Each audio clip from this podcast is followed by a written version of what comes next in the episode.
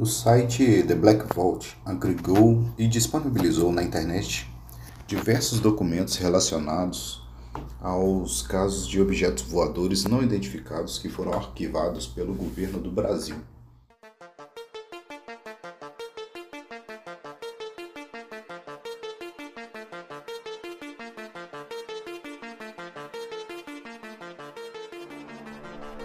Você está ouvindo Projeto Contato Podcast.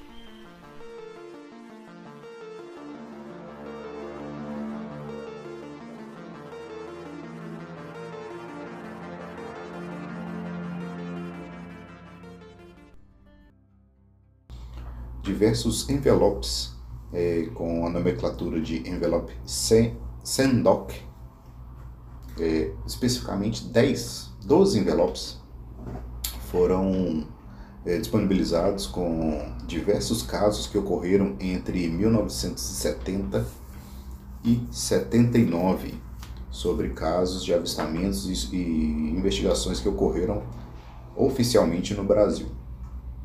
É, especificamente, dentre esses 12 envelopes, o que nos interessa no caso de hoje é o envelope de número 2, que nesse envelope ele traz o relatório da Divisão de Segurança da Informação do segundo Comando da Zona Aérea sobre a localização de objetos voadores é, identificados por radares que aconteceram em Varginha no ano de 1971.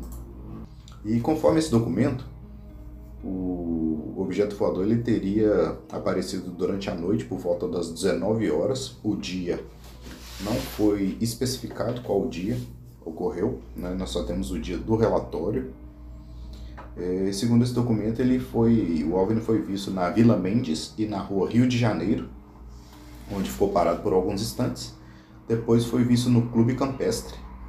É, o documento ainda traz que este OVNI sobrevoou a ESA, né, que é muito conhecida da, do caso Varginha, na Escola de Sargento das Armas, em Três Corações.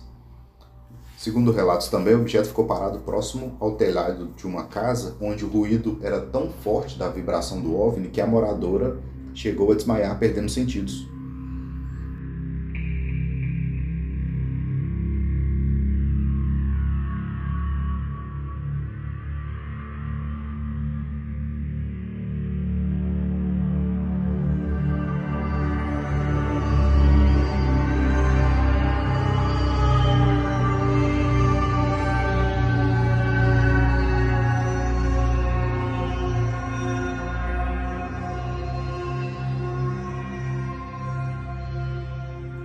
Documento ele confirma né, a história que diversos moradores de Varginha já traziam é, oralmente essa história desse OVNI do ano de 1971, só que ainda não tinha registros oficiais, né? então agora esse registro foi trazido a público.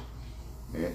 É, dois, duas testemunhas desse avistamento, eles puderam observar que um deles, por exemplo, estava próximo da rua Rio de Janeiro, que ele avistou um objeto subindo a rua, é, onde causava diversos efeitos físicos, né, que queimava rádios por onde ele passava, é, dava defeito nos veículos, queimava transformadores, chegando a dar alguns apagões e blackouts locais ali na região.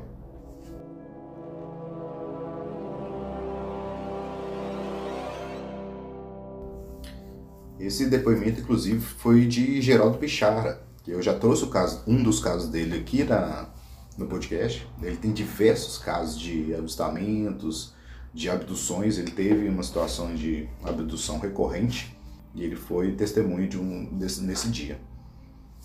A outra testemunha é o seu Acelino Barbosa, que na época ele tinha 10 anos e brincava com outras crianças na rua, o que era muito comum né, nos interiores durante a noite, as crianças estarem brincando é, na rua, não, era, não tinha risco naquela época, né? E os pais sempre estavam por perto também. E ele notou alguma coisa estranha acontecendo no céu. E segundo ele, ele viu uma coisa luminosa que chamou a atenção das crianças que estavam brincando na rua.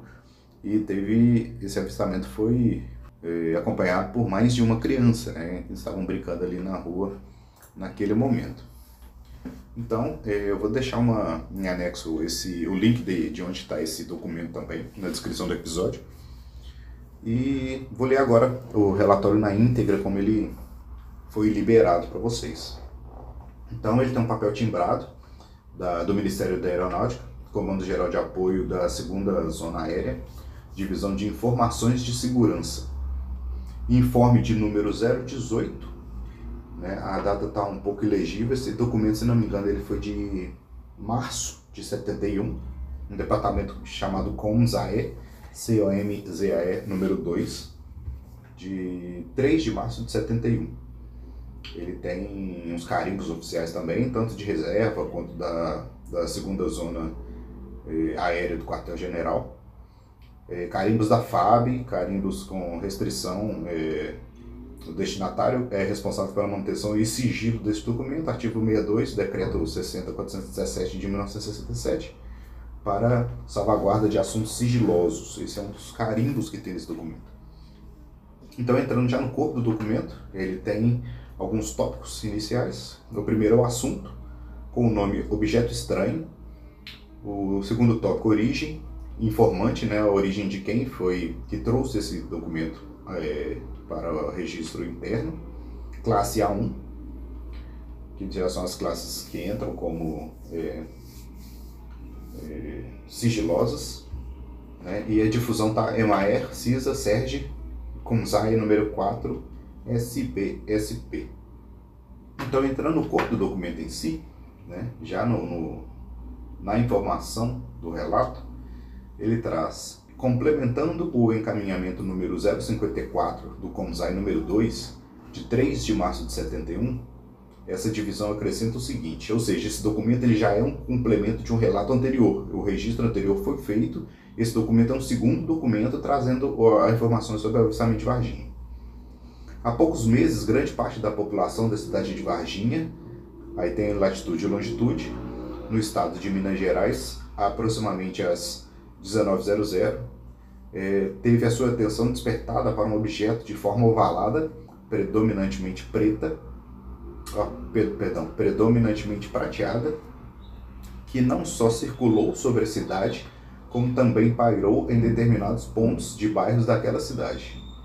Na Vila Mendes, na rua Rio de Janeiro, o objeto estranho permaneceu parado próximo ao telhado de uma das residências tendo sua moradora perdido os sentidos face ao barulho ensurdecedor.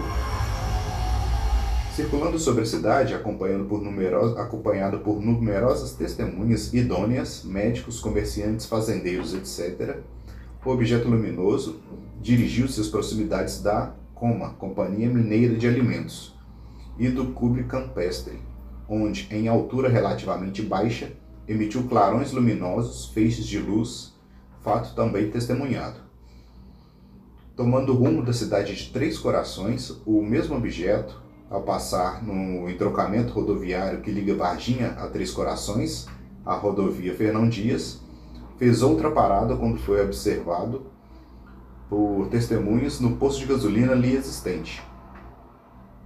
O objeto seguiu na direção de Três Corações, tendo permanecido pairado sobre a ESA, Escola de Sargento das Armas do Exército, onde também alguns militares teriam testemunhado o fato.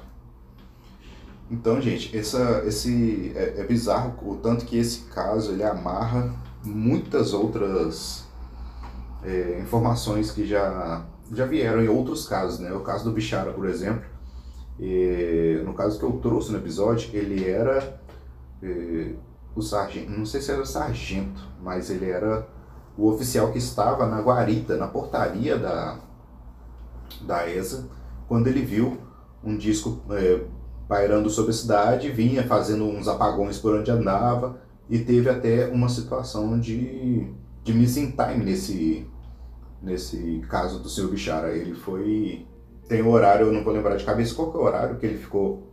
É, que teve esse tempo perdido no relato dele, foram algumas horas. Tanto que quando acabou, ele retomou a consciência, já estava no final do turno dele, ele ficou muitas horas nesse, nessa situação de missing time. Complementando aqui o caso do Bichar, ele aconteceu em 1962, ele foi anterior ainda a esse avistamento, quase 10 anos antes desse avistamento, é muito tempo, né? E são casos que eles, eles conversam entre si, né? Porque Varginha tem uma sequência de relatos que remonta desde a década de 60, né? Então temos o, o, o, o depoimento de Sebichara nos anos 60, depois desse avistamento em 70, visto em diversas, é, por diversas testemunhas, e agora temos também o caso Varginha. É, é mais um documento que corrobora é, N depoimentos e traz é, documentos oficiais que possam ser devidamente pesquisados e investigados pelos ufólogos que têm interesse no caso Varginha e naquela região. É, outros pontos nesse relato também são bem famosos, né? Na cidade de Três Corações ela é citada no caso Varginha, por N é, testemunhas. O trevo é, que liga Varginha a Três Corações, na Fernão Dias. Então tem casos famosos que no, no caso Varginha esse trocamento também teve testemunhas. Então são, são referências que tem ali no local que são que são famosas. É a primeira vez que eu escuto citar citação em relação à Companhia Mineira de Alimentos, a Coma.